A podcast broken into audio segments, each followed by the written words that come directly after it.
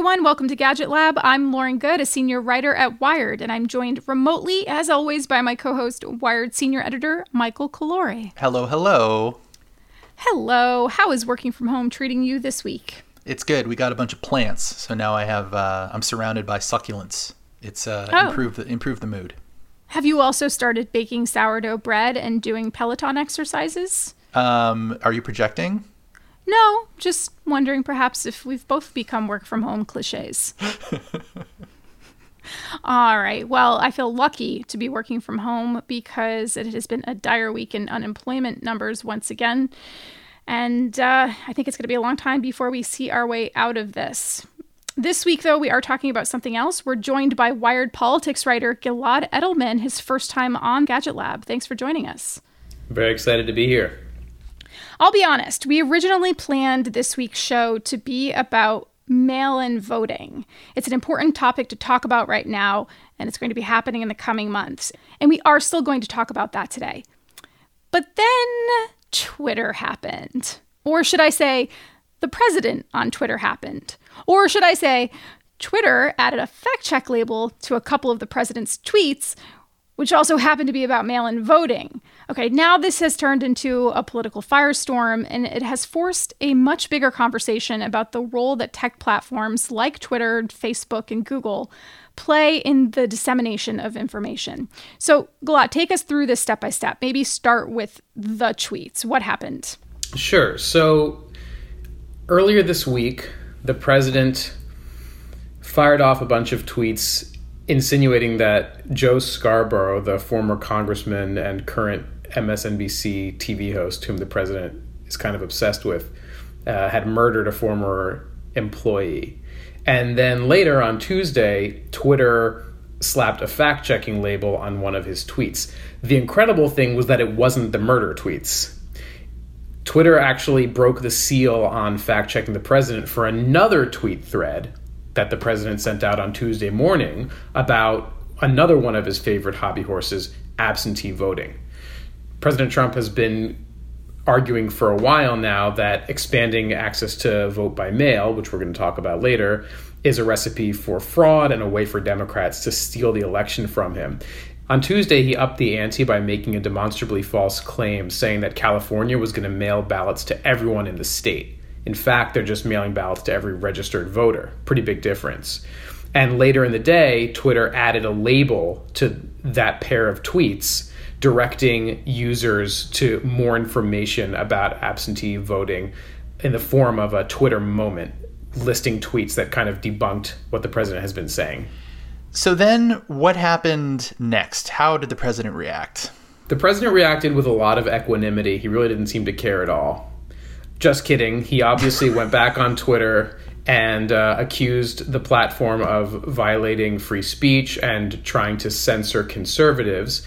And as I think we can get into a little bit later, uh, there are plans announced to issue an executive order that would somehow address the problem.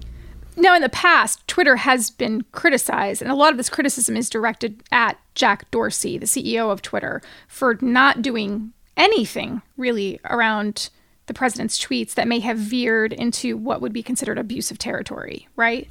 Right. And the interesting thing is that the what Twitter finally did here is a classic compromise that's going to leave nobody happy because a lot of conservatives have been howling for years that Twitter and other social media platforms are biased against conservatives, but at the same time, a lot of liberals, and you don't have to be liberal to hold this view, a lot of people have argued that Twitter and other platforms should be doing a lot more. Um, for example, when the president implies that a TV host committed a murder. And what Twitter did in this case was they didn't even take Trump's tweets down in fact, the notice that they put on the tweets just says, get the facts about mail in voting. So it doesn't even clearly say that it's false. You have to click that link to see that the platform is actually disagreeing with the content of the tweets. And then if you go to that moment, that Twitter moment that serves as the fact check, it's a bit of a mess. Um, there at the top, there are a few bullet points provided by Twitter itself. And they've cleaned this up, but at first, one of the three bullet points gave actually misleading information about mail in voting. So their own fact check included not totally clarifying information. So they're they're using the Moments platform on Twitter as a fact check mechanism. So they're basically just pulling in tweets from other people on Twitter. So what sorts of voices are being represented in this like in this fact check moment? It's a really weird format to use and it's it's quite constraining. You know, fact checking the president of the United States is kind of tricky to begin with and then to to choose to do it in the format of Twitter moments is pretty limiting. So what they did was it's the they it's basically a bunch of tweets, uh, many of them linking to articles in publications like CNN, the Washington Post, Vox, other places. And one thing that's kind of weird about that is they're much like Facebook's fact checking system, they're really outsourcing the process to these third parties. And the problem with doing that is not every article that's published is right. A lot of the articles in this Twitter moment themselves just reference or link to other studies or other articles that have been written. And so if you're going to take the trouble to say, here are the facts, it's weird to then just link to a bunch of articles that may or may not actually have the facts right. So it's exactly these kinds of issues that have come up before that have led to a broader conversation about whether or not platforms like Facebook and Twitter should be quote unquote arbiters of truth. And there are some rules and institutions that exist in our society here in the United States that um, sort of create this structure in which platforms can operate just as platforms, but that's different from, say, what we do as a media outlet. Um, and a lot of people talk about Section 230. So, talk about what that is and how that plays into this. Okay, great. So, and that gets us into Trump's executive order, which, as we're taping this podcast, uh, I've got tabs open on my computer just waiting for the order to actually drop. But um, according to early leaks of the order, Trump is taking aim at this law called Section 230. It's actually Section 230 of the Communications Decency Act of 1996. It's a law that is often credited with creating the modern internet, although that might be an overstatement. But here's what it does. So if you go back to the 90s, early internet forums had a problem. The legal doctrine at the time held interactive web services, as they were called, immune from what users posted on the site. So if I just had a forum and Michael got on there and said I murdered Lauren's dog, I couldn't sue him for libel. I couldn't sue the platform, excuse me, for libel. But there was a catch. As soon as the platform imposed any kind of content moderation, they opened themselves up to liability. It was a legal doctrine that dated from originally a case about bookstores in like the 1950s, so it wasn't really carefully thought out for the internet era, if it ever made sense at all. And it created a really bad incentive. The incentive it created was just don't regulate content at all, because as soon as you do, you're going to be potentially legally liable. And so, without section, if that had remained the state of the law, maybe the whole internet would look like 8chan right now. So, what Section 230 did was it said, okay, platforms are not going to be liable for what users post on them, even if they do content moderation. So it gave them protection both from what users do and it gave them protection to impose whatever kind of content moderation they wanted to.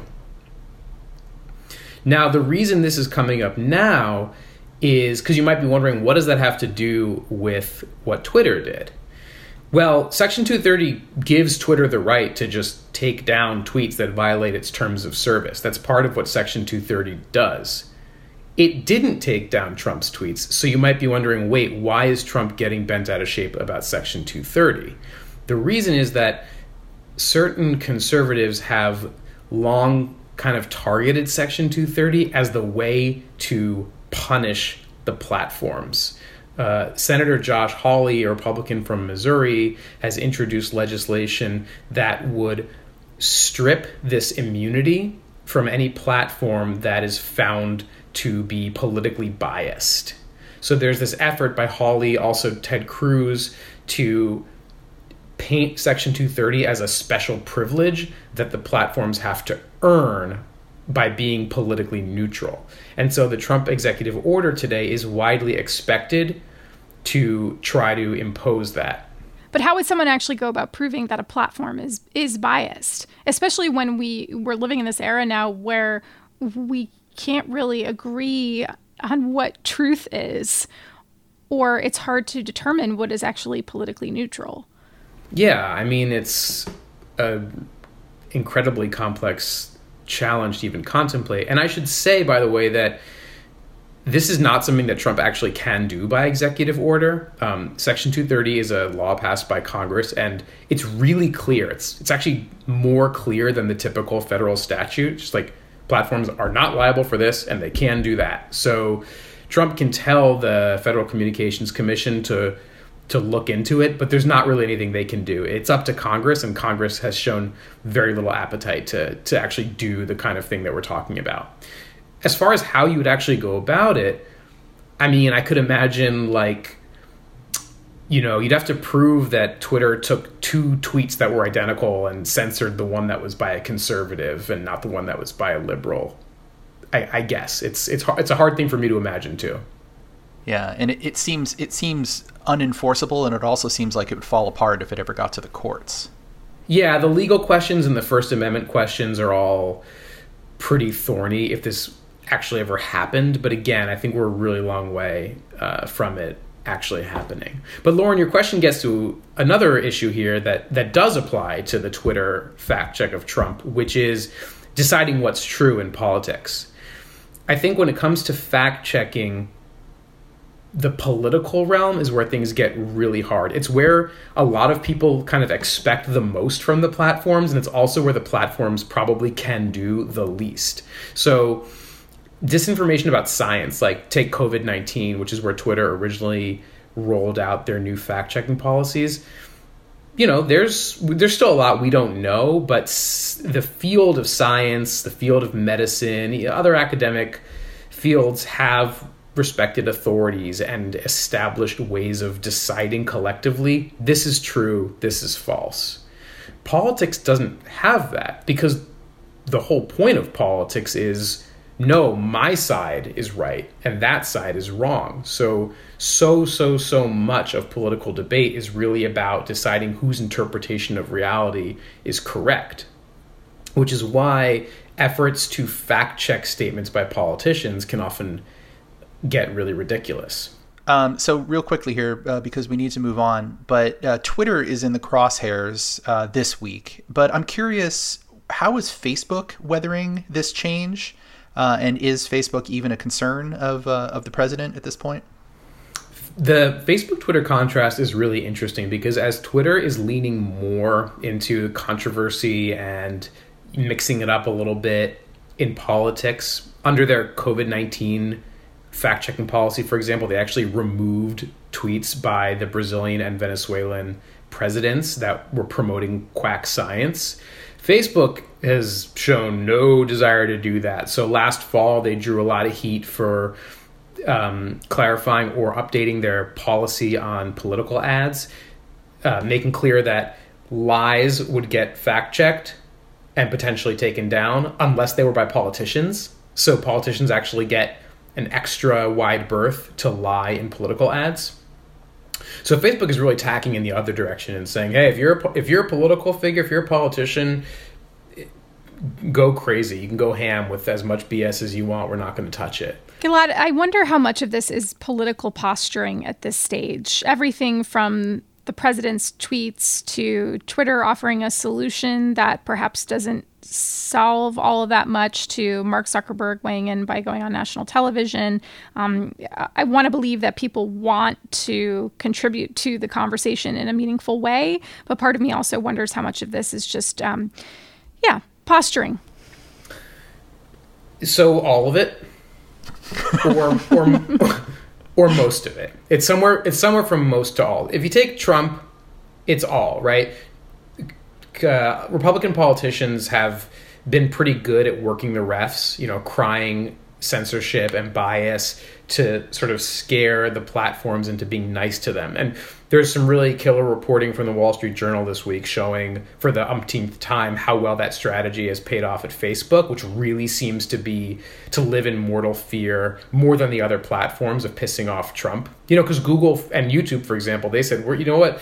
Uh, we're going to take away micro targeting in political ads. So if you want to uh, run ads that are lies, you can't serve them to the most gullible people. Facebook wouldn't even do that. So it does work to some extent. However, I can see a scenario where this kind of backfires on Trump because after Twitter did by the way, a super mild fact check. It didn't take the tweets down, right? It, uh, many, many people wish they had been more aggressive. Trump said, I'm not going to let this happen. He, he got on Twitter, of course, to say it, but he said, Twitter's censoring my free speech. I'm not going to let this happen. But if this executive order is his way of following through on that, well, it kind of proves that he has no power to stop this from happening. And so, in a way, if this is his best shot, Twitter should be relieved because maybe he can't really strike back in any legally meaningful way. All right, we're going to take a quick break to each fire off some crazy tweets, and then we're going to come back and talk about mail in voting.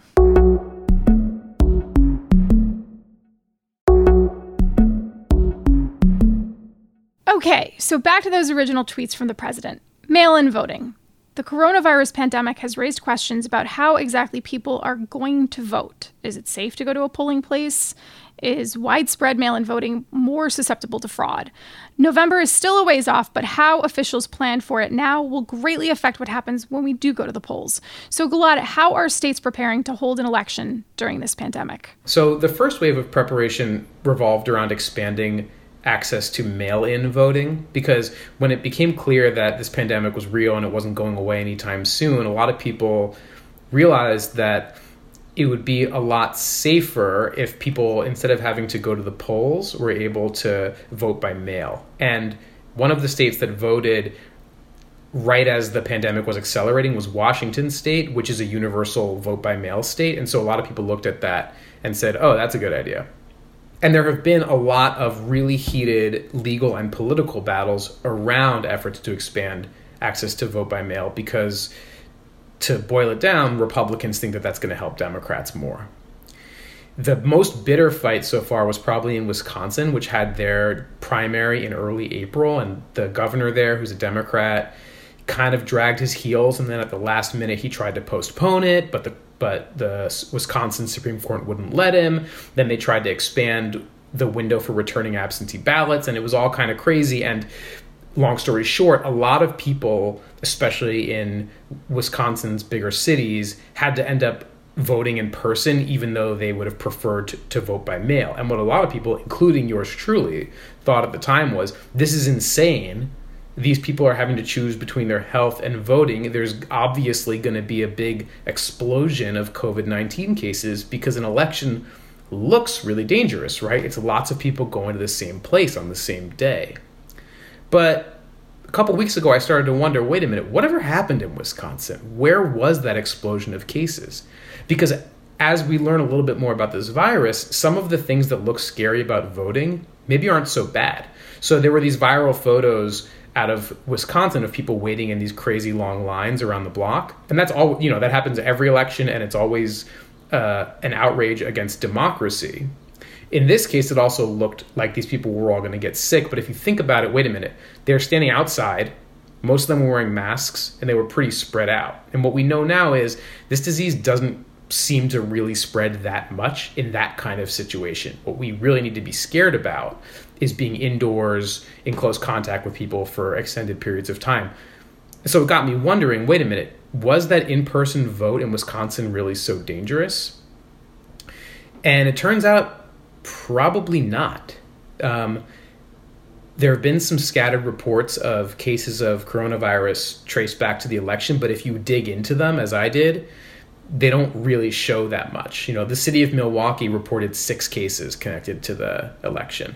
Green Bay, which was the other city where people had to wait in egregiously long lines, they haven't been able to connect any cases to the election. So it's a bit of good news, really, that even though people should absolutely have the option to vote by mail, like I don't want my grandparents going and voting in person, for example, um, and not just old people, right? I mean, everybody should have that option. But the good news is if you can't get an absentee ballot, you know, or you're because your state isn't make, choosing to make them available, or like I just tried to apply for an absentee ballot here in DC, and uh, the online system for that glitched out, and it, I don't, I don't know. So I'm gonna have to go vote in person. Uh, the good news is it's not like mortally perilous. And uh, I mean, the big reason for that, as you mentioned in your story, is that election officials around the country are going to be taking precautions to make uh, voting sites uh, as safe as possible for people to show up, stand in line, and cast their vote in person.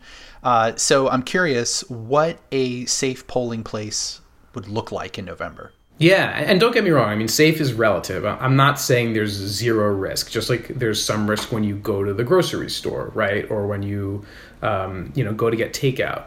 But there are lots of things that can be done and are being done to mitigate the risk. The most important is to protect the poll workers because they're the ones who are going to be there all day. Right? It doesn't have to take long to vote, but if you're a poll worker, you're going to be there for a while. And so I spoke with the elections director in Omaha, Nebraska, and he told me how they had a, their primary election a couple weeks ago.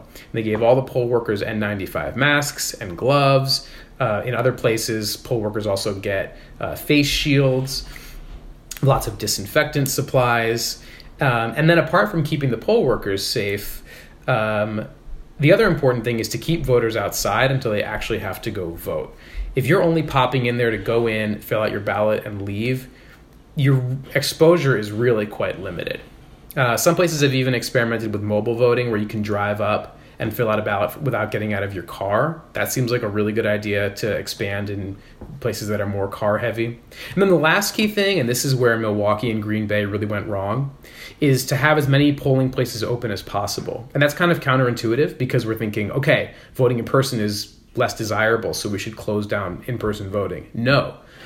The fewer polling places you have, the more crowded each polling place is going to be and that's kind of the danger zone. So what you want to do is keep them open so that there's not that many people going to any individual polling place. So even if, you know, God forbid somebody is sick, right, a, a voter or poll worker, if you've got enough polling sites open, at least they're not going to expose that many people. Gilad, very quickly, for states and localities that will still rely on mail in voting, how much of a concern is fraud? All the best research suggests that it's not that much of a concern. Um, to the extent that there is voter fraud, it's true that it's more likely to be done via mail than in person. So the real canard is that you need to, you know, ID card people when they show up to vote in person. But even fraud via mail in voting is really hard to pull off because any kind of voter fraud that's going to make a difference requires tons of votes and tons of people to be involved.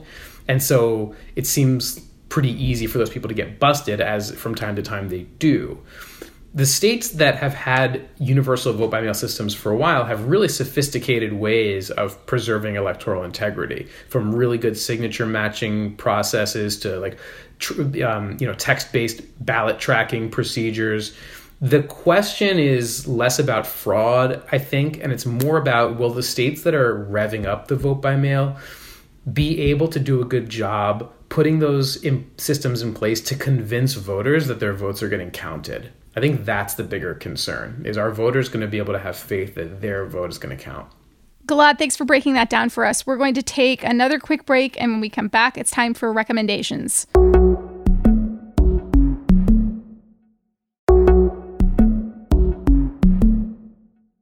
All right, Gilad, since you're our guest, you should go first. What's your recommendation this week? My recommendation is putting a little bit of mayonnaise on your egg and cheese sandwich.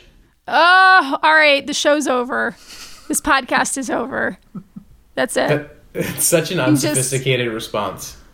Uh, this is this is like this is like an egg on a roll. Like a like you go to the deli and you'd say you know, or in the before times you'd go to the deli and just say I want an egg on a roll, and and you're saying put mayonnaise on that that beautiful thing so that's what i'm saying lauren here's the thing eggs are good cheese is good egg and cheese is good mayonnaise is good so mayonnaise with your egg and cheese should be good, and I tried it this week and it was good. I also put sriracha on. Not a lot of mayo though. Did you make this yourself, or, or did you order? Yeah, I mean, I didn't make the mayo, but um, Okay. It's important to keep in mind that egg is a crucial ingredient in mayonnaise. So there's a sort of circle of life thing to this. Mike, what do you make of this? Uh, well, Galata, I want to I want to recommend I, I want to yes and your recommendation. and uh, here's what you do: you get a squeeze bottle, and you fill up the squeeze bottle halfway with mayonnaise and halfway with sriracha, and then you mix it up and make one to one sriracha mayo squeezy. Mike, I'm literally crying. That makes me that that suggestion is so good that it made me tear up. Okay, next level: Japanese mayonnaise. Tell me more. I mean, is this is this still an egg and cheese sandwich, or do we need to like give it a new name now? Are you also going to start recommending that we put like I don't know avocado on this and No, and maybe a little bit of sour cream while we're at it? I mean, it's like I would try this sour cream. yeah, I I feel like maybe we are destroying the sanctity of a simple egg and cheese on a roll. No, you're just you're just making it a, a Megan cheese.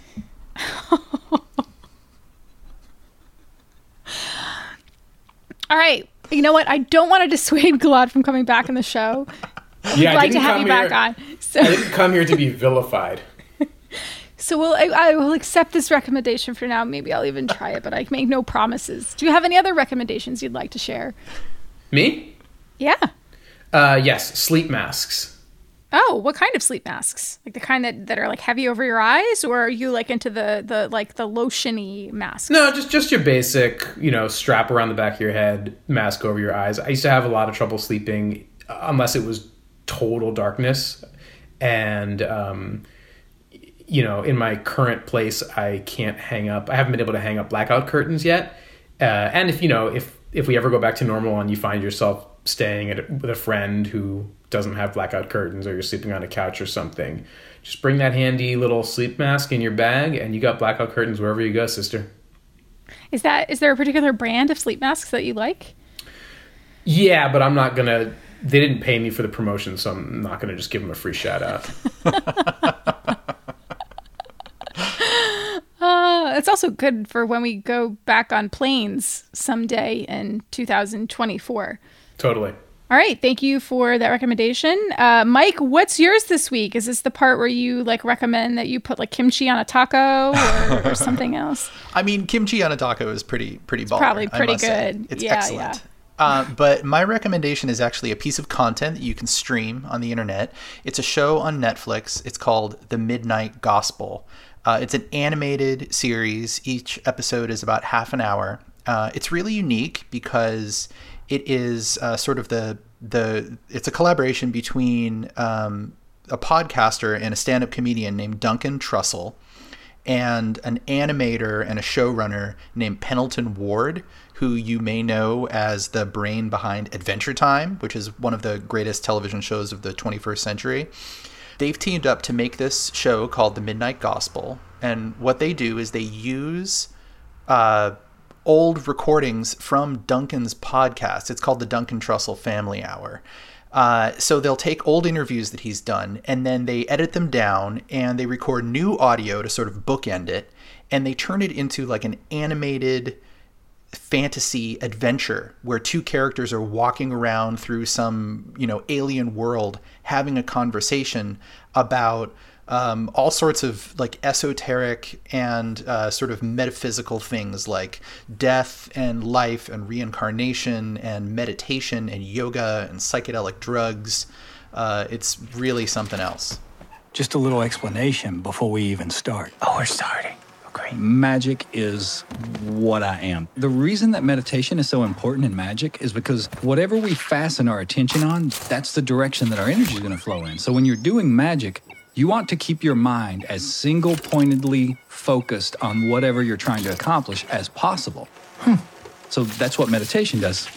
It trains your mind, you know, so it's not constantly scattered and going into, you know, all different directions and dispersing the energy that you're trying to build up. Right. I know what you're talking about. I've read some books on magic. I mean, I. So they sort of used the artifact of the podcast as a way into the narrative of the, of the show because the main character, voiced by Duncan Trussell, uh, does um, this podcast. It's a space cast, so it's basically like a, like what we know as a podcast, except it shoots out into space instead of going out over an RSS feed. Uh, so it's it's pretty wild. It's also like I've been watching it for a couple of weeks, and I was um, originally hesitant to recommend it just because it's really violent. Uh, it's certainly not for kids. Uh, the subject matter is uh, pretty out there because there's a lot of talk about, uh, you know, about drugs and other things that are not exactly mainstream. Uh, but I've been thinking about it, and I just I can't stop thinking about the show and the effect that it had on me. So I'm I'm compelled to recommend it. So you can get it on Netflix. It's called The Midnight Gospel, and um, give it a shot. The first episode is really violent. The whole show is not as violent as the first episode, but uh, stick with it if you find it at least mildly interesting. And I promise you, you will be rewarded when you get to the end. So that sounds like it would have interesting implications for just podcasters in the world of content. That this started out as podcast audio clips, and Netflix has turned this into a streaming visual program. And I, I would have to think too that Duncan held the IP for his podcast, or that it was someone other than Netflix who had the IP for that podcast prior to that, and then Netflix had to acquire that to turn that into a show, right? Yeah, it's it's it's a pretty it's a pretty convoluted like you know legal situation, I'm sure. I think what Lauren is really saying is when they make a TV show out of this podcast, Michael, who do you want to play the Michael Calore character? That's exactly what I was getting at. And I was wondering if perhaps there would be a cooking segment on the show for Gilad. Mike, really, who would play you on the Netflix show? Uh, well, you mean like if it's animated or if it's not animated? Uh, no, if it's not animated, who would? Or I guess we could do a voice actor. But if it's not animated, who would? Who would play? I have an idea of who would play you, but who do you think would play? you? No, I got to hear this. Okay, it's this show. I'm gonna have to look it up live on the air that you and I both watched, Mike. And I said that the actor reminded me of you and uh, he's a he's a surfer guy whose family loses their home. Do you remember this? Oh yeah, Lodge Forty Nine. Wyatt yeah, Russell. Lodge. Yes, Why, that's right. He's he's one of these. Isn't that uh, Kurt Russell's son? Yeah, yes. and Goldie Hawn. Yeah, that's who would play you. I will take that. yeah, that sounds solid, dude. I would love someone to say I look related to Kurt Russell and Goldie Hawn. I more often get uh, uh, Seth Rogen and Michael Cera. um, I don't. I'm afraid to ask who would play me, but um, all right, who would play me? I'll have to think about that. Well, I think what we're saying is Netflix. We're available for a show. Gadget Lab is available. Probably have to talk to Condé Nast about that, but we we're here. That IP doesn't come cheap, though. That's right. Uh, Lauren, what's what's your recommendation? My recommendation is uh, has nothing to do with food or streaming. It has to do with going offline and reading some books, specifically uh, books from bookshop.org. If you're not familiar with bookshop.org, it's an online bookstore that exists to uh, connect you to local independent bookstores. Um, the company claims that they're mission based and that they give away over 75% of their profit margin to the stores and authors and others who are part of this marketplace and they say that to date, I'm on the website right now. They they've raised more than uh, 1.8 million dollars for local bookstores. So the way it works is that you can go to bookshop.org if you have a specific local bookstore in mind that you want to support. And you can look them up and see if they've decided to list their inventory or provide, you know, online services and shipping and whatnot through bookshop.org if they haven't, you can just go browse bookshop.org the way that you might have browsed Amazon or another marketplace for books. And then what you're buying ends up going into this pool, and then the earnings are kind of distributed among all of the different, um, you know, affiliates that are on the website rather than going to the one specific bookshop that you looked up. So I've ordered about five books so far, maybe a few more uh, during the pandemic. Most of them were sent to family, but I do have a few here. I'm happy to say that I'm not getting so far in my book, my, my reading. I'm trying, I'm really trying. But I think more importantly, uh, it's a nice idea to support your local independent bookstores if you can, and you can do that through Bookshop. Solid.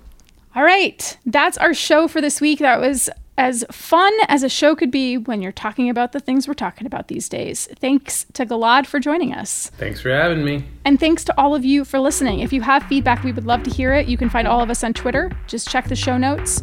The show is produced by Boone Ashworth. Our executive producer is Alex Kapelman. We'll be back next week.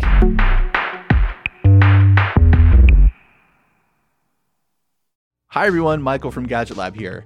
I want to tell you about our friends over at the Big Take podcast from Bloomberg News. Each weekday, they bring you one important story from their global newsroom, like how AI will upend your life, or why China's targeting the US dollar, and maybe how Joe Biden plans to take on Donald Trump. Oh boy. Check out The Big Take, a daily podcast from Bloomberg, wherever you listen.